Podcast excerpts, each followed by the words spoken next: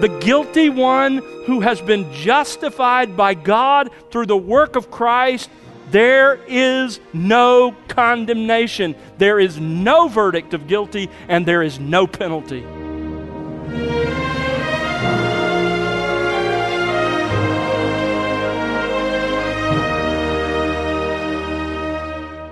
Welcome to The Word Unleashed with Tom Pennington. Tom is pastor teacher at Countryside Bible Church in Southlake, Texas. Welcome to The Word Unleashed with Tom Pennington. Tom is pastor teacher at Countryside Bible Church in Southlake, Texas. Hello again, I'm Bill Wright, and today Tom has part two of his current series titled No Condemnation. Tom is in Romans chapter 8, verses 1 through 4 we're looking at seven amazing realities that the gospel provides for those who believe in Jesus Christ. But along with these life changing realities, as found in the text, there can be some common misleading and untrue ideas that believers, new and old, might believe. Well, today Tom will examine these common misunderstandings, looking specifically at how the gospel of Jesus Christ combats these false ideas and instead provides for the believer genuine and lasting security in our salvation. The question remains Are you secure in who you are in Christ? Let's join our teacher for more on the Word Unleashed. Because of all our legal representative has done, therefore there is now no condemnation for those who are in Christ Jesus. That is just a summary statement of what he'd been talking about at the end of chapter 5. That's the logical connection. But there's a second insight in verse 1 about this change.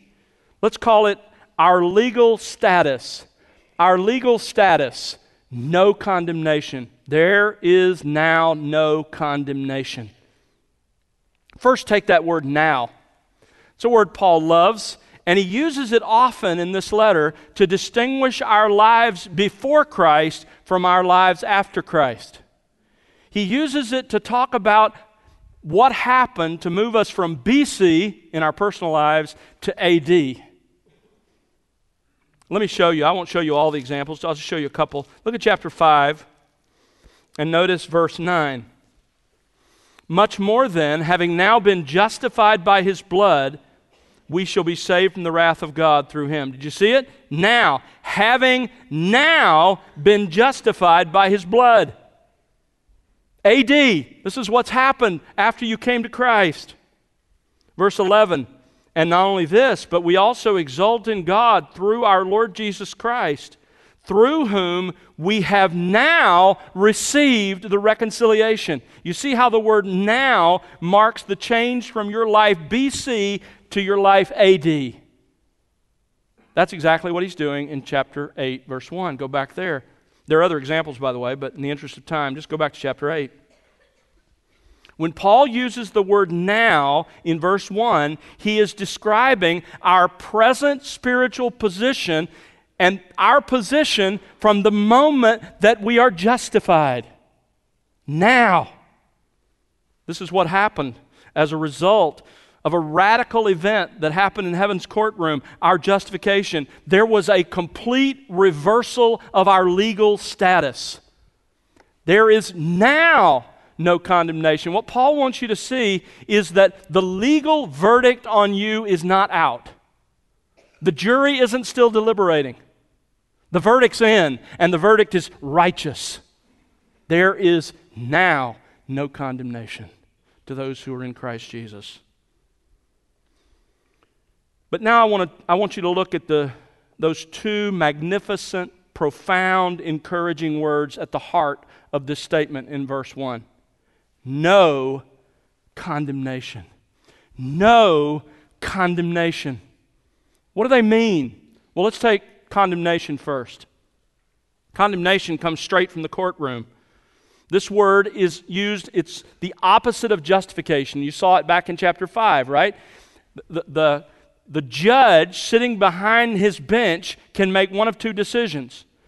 He can make a decision of condemnation or he can make a decision of justification. That's it. There's no middle ground, no gray. justified or condemned. Justified or condemned. Condemnation. The leading Greek lexicon defines it this way as a judicial pronouncement upon a guilty person. It includes condemnation, we could say verdict, and punishment. So let me summarize what it means to be condemned. This is important. If there's no condemnation, you need to understand what it is. Condemnation, to be condemned then, is two things. To be condemned, number one, is to receive a verdict of guilty.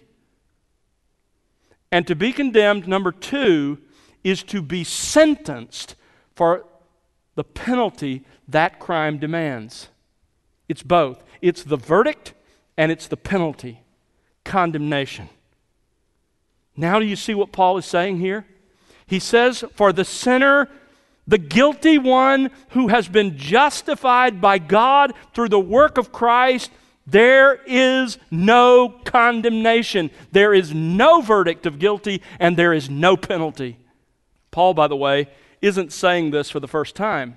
He said this very same thing throughout this letter in different ways. Let me show you a couple. Look back at chapter 1 chapter 1, verse 16, even as he states the theme of this letter, he says it For I am not ashamed of the gospel, for it, the gospel, is the power of God. Notice what he says for salvation. Salvation from what? Rescue from what? From the penalty that the law brings for having broken it. Salvation to everyone who believes. Look over in chapter 3 when Paul begins to explain the gospel. He says in verse 23 all have sinned and fall short of the glory of God. There's the condemnation, there's the bad news he spent the first three chapters talking about.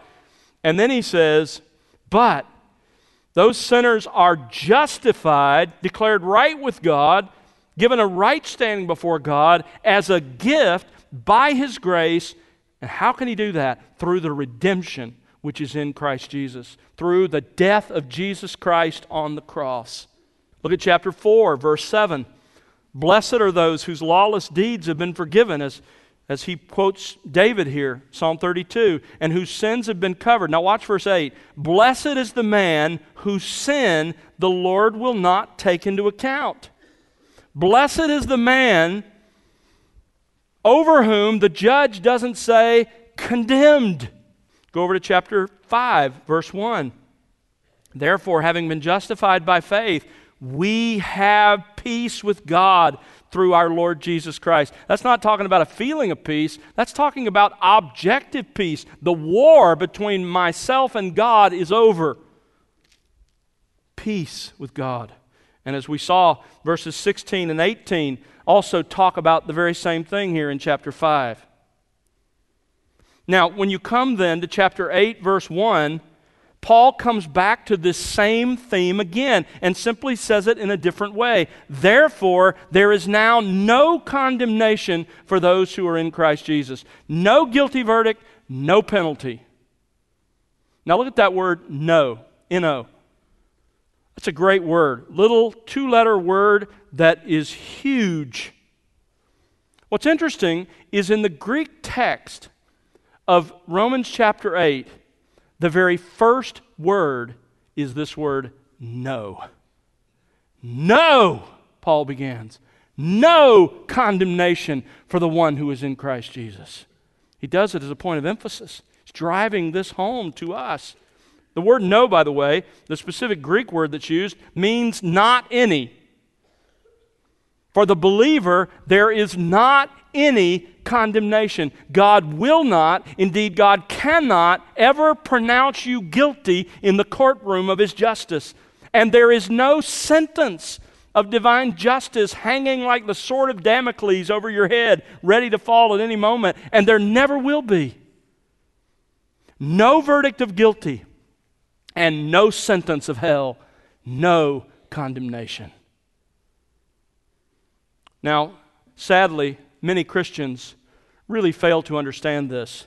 I have to tell you honestly, I didn't get this for a number of years after I became a Christian. Because there's some bad ideas out there. Some of it's taught, some of it's sort of caught as you develop in your own thinking the wrong theological ideas about this construct. Let me just give you for a moment a few of the common but bad theological ideas that rob us of the joy of Romans chapter 8, verse 1. See if you've been captured by some of these bad theological ideas. Bad idea number one wrong, flawed, unbiblical idea number one. At salvation, God only forgave the sins we committed before salvation you know, we kind of get into our head, you know, okay, I've lived a life of sin and I've, I've come to Christ. I've asked Him to forgive my sin. And so my past slate is wiped clean. Thank God. And we glory in that. And then we sin. It's like, uh oh, what just happened? And what does this mean? And we begin to think, well, you know, maybe at salvation, my sins in the past were forgiven, but now I'm in trouble. Now, listen, let me ask you a question. When Jesus died on the cross, how many of your sins for which he died were in the past? This is not a trick question. the scriptures teach that when Jesus died on the cross, he died for every sin, past, present, and future, of every person who would ever believe in him. And at the moment of salvation, that was applied to you when you were forgiven, you were forgiven at the moment of salvation of every sin that you ever have committed, that you are committing, or that you will commit. That's what the gospel teaches. Bad idea number two. As Christians, we are condemned when we sin until we ask God for forgiveness. In other words, it's, it's kind of carrying on the same idea. Well, okay, I, I was forgiven at the moment of salvation and I'm, I'm not condemned. Oh, I just sinned again until I deal with that. You know, today's communion and we're going we're going to take communion together. I confess all my sins. I'm good. I'm not condemned. But then I leave here and tomorrow I sin. What happens? Maybe maybe I'm condemned again. No, that's not what the scriptures teach. This assumes, this view assumes you sort of go back and forth between a state of condemnation and no condemnation. How do you, how do you think about this? You know, a lot of people get confused because I ask for forgiveness at salvation, but then the Bible says I sin as a believer, I'm supposed to ask for forgiveness. So maybe that means I'm, I'm still condemned in some way. No, let, here's how you need to think of it. This is how my own heart came to understand the truth of Scripture and where I find my peace and comfort and confidence. And you'll see this, I think, in just a moment. Before salvation, well, uh, let me back up and say it this way think of two rooms, okay? Two rooms. Before salvation, what room are you in? You're in the courtroom. You're in the courtroom of God's justice. And every time you sin, gavel comes down, condemned, condemned, condemned. And when you come to faith in Christ, and you come before the judge and you humble yourself, and because of the work of Jesus Christ, you ask Him to forgive your sin and declare you righteous with the righteousness of Jesus Christ, the final gavel comes down and God says, Righteous. And you leave the courtroom and you will never be back in that courtroom again because the judge, the final judge, has made the ultimate decision about your case and he has said, Righteous. So you leave the courtroom. You never, for the rest of your life as a Christian, go back into the courtroom of God's justice. But what happened is when the judge stepped out of his, from his bench, he put his arm around you and said, I'm going to adopt you. You're coming home with me. And now you're in a second room. Now that you're a believer, you're no longer in the courtroom of God's justice. You're in the Father's house as an adopted child. And so, what happens when you sin as a Christian? You don't go back to the courtroom. You don't go back to the judge and say, Forgive me legally. No, the gavel already came down. He said, Righteous with the righteousness of Jesus Christ. What do you do? You go to your Father at home. This is not a legal issue, this is a relational issue when you sin as a Christian. You go to your father and you say, Father, I've shamed the family name. I've, I've disappointed you. I've sinned against your goodness. Forgive me.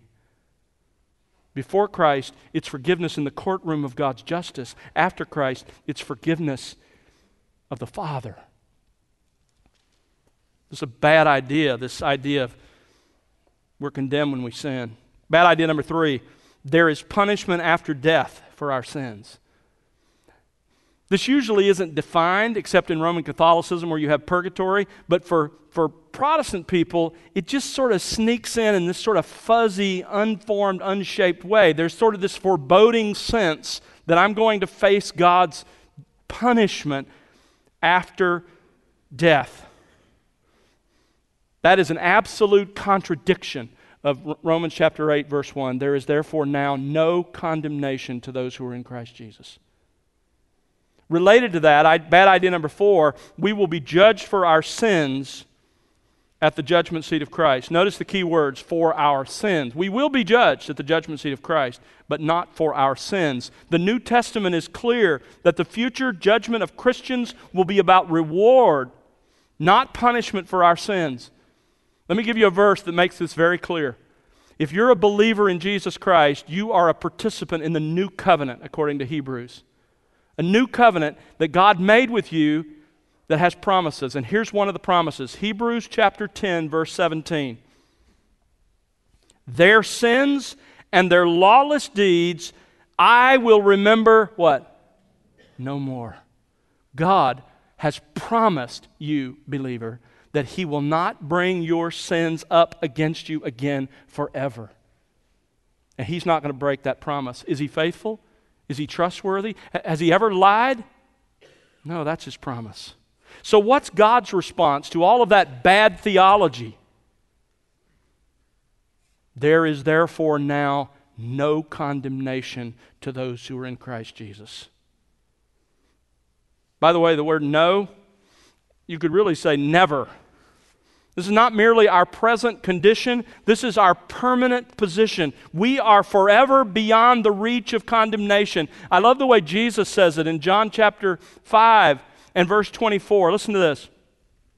By the way, he's just said, The Father has given me all right to judge.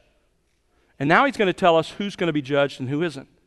Chapter 5 of John, verse 24. Truly, truly, I say to you, he who hears my word and believes him who sent me has eternal life. Have you heard the word of Christ? Have you repented and believed in him?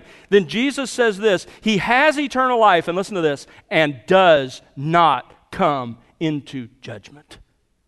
Jesus says, I'm the judge, and if you have repented and believed in me, you will not ever come into judgment. Not condemned and never can be condemned. By the way, this is true even with human justice, isn't it? I mean, if a criminal is convicted in the U.S. and receives the death penalty, he can appeal that verdict. But as long as he's in that appeal process, he knows that it's possible his guilty verdict will be upheld and he will be eventually executed. However, once his case gets to the Supreme Court, if the Supreme Court reverses his verdict to not guilty, then he no longer has any reason for fear or concern. Why? Because there's no possibility of condemnation. Because the highest court in the land has rendered its verdict. There's no higher authority that can reinstate that guilty verdict. Folks, that's exactly how it is with us. If the only lawgiver and judge in the universe if the one who is by himself the supreme court of the universe, if he justifies us, then who can ever declare us guilty and condemned? There is no higher court to which the case can be appealed. Paul makes this very point down in chapter 8, verse 33. He says, Who will bring a charge that sticks? Who can make a charge stick against God's elect? Since God is the one who has justified, who has declared you righteous. Where's that appeal going to go? Verse 34 Who is the one who can condemn you? Who is the one who can say, guilty? And here's the penalty. If Jesus Christ was the one who died, yes, rather, who was raised, who is at the right hand of God, who also intercedes for us. There is therefore now no condemnation. There's a third and final insight in this verse. It's the special beneficiaries. Not everybody can be said to have no condemnation. It's only verse 1 says, for those who are in Christ Jesus. There, Paul identifies both those who are free from condemnation and why they're free from condemnation. He says, those in Christ. Well, elsewhere, Paul calls all believers, refers to all believers as those in Christ. I have a string of references in my notes, but it's a point that doesn't need to be proved. So if you are a Christian, you are in Christ Jesus. What does that mean? Well, remember, he explained it back at the end of chapter 5. He contrasted your being in Christ now with your having been in Adam before your salvation. In the garden, God appointed Adam to be your legal representative. He acted on your behalf, and you got the consequences for his sinful actions. In the very same way, to be in Christ means that if you believe in His Son, God has appointed Christ as your legal representative. And you get all the benefits of Christ's actions, the blessings of His perfect life, and of His substitutionary death. In fact, listen closely. There is only one way that condemned sinners like us can ever get rid of our condemnation. It's through our legal representative and what he has done for us. What changed our verdict from condemnation to no condemnation was that the Father condemned Jesus in our place. Look at chapter 8, verse 3. This is exactly what Paul says. We'll look at it in more detail, Lord willing, next week. He says, What the law could not do, weak as it was through our own sinful flesh, God did. What did God do? He sent His own Son in the likeness of sinful flesh, that's just like us, but without sin, and as an offering or as a sacrifice for sin. And when God did that, notice what God did. God condemned sin in the flesh. You know what Paul is saying? You get the no condemnation verdict because Jesus got the condemned verdict. The reason that God can say to you, there is no condemnation, is because on the cross, He imputed, He credited your sins to Christ, and He said to Christ, condemned. You're going to die for the sins that He committed, that she committed. That's the gospel.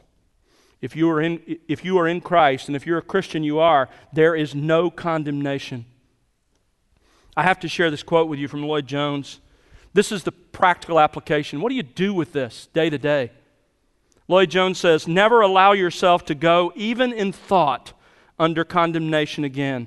In fact, that is to sin because it is a failure to believe the Word of God. Answer the accuser the devil with Romans 8. Tell him that you know what you've done, that you have grieved your Lord and disappointed him, but that you also know that it has nothing to do with law, and that therefore there is no condemnation. You are like a child who has sinned against his parents, and you know what to do and to whom to go. There is therefore now no condemnation to those who are in Christ Jesus. And, folks, this verdict doesn't change. The status of no condemnation can never change. Look down at chapter 8, verse 39. I love this. Paul says, For I am convinced that neither death nor life, in other words, nothing that can happen in this life, nor death itself, nor outside powers, angels, principalities, powers, nor things present, that's right now, nor things to come, that's everything yet to happen nor height, nor depth, nor any other created thing. In other words, nothing in the universe will be able to separate us from the love of God which is in Christ Jesus our Lord. Do you see what Paul does? He bookends this chapter. He begins by saying, no condemnation, and he ends by saying, no separation. Nothing can change that no condemnation verdict because nothing can separate you from the love of God that has been set on you.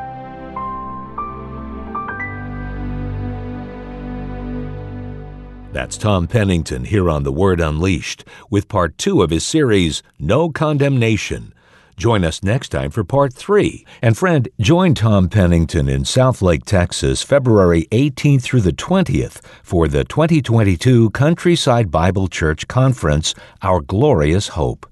Tom welcomes Steve Lawson, H.B. Charles, Philip DeCourcy, and more to remind you of the eternal hope of heaven that is ours in Christ and to spur you on to live in light of that reality today. Visit thewordunleashed.org for more information and registration links to the conference.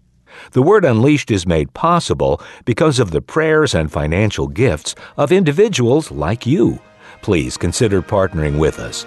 You can find out how to do that by visiting thewordunleashed.org. Again, that's thewordunleashed.org. And now for Tom Pennington and the entire team, I'm Bill Wright. Thanks for listening to The Word Unleashed, exalting God's glory, explaining God's truth.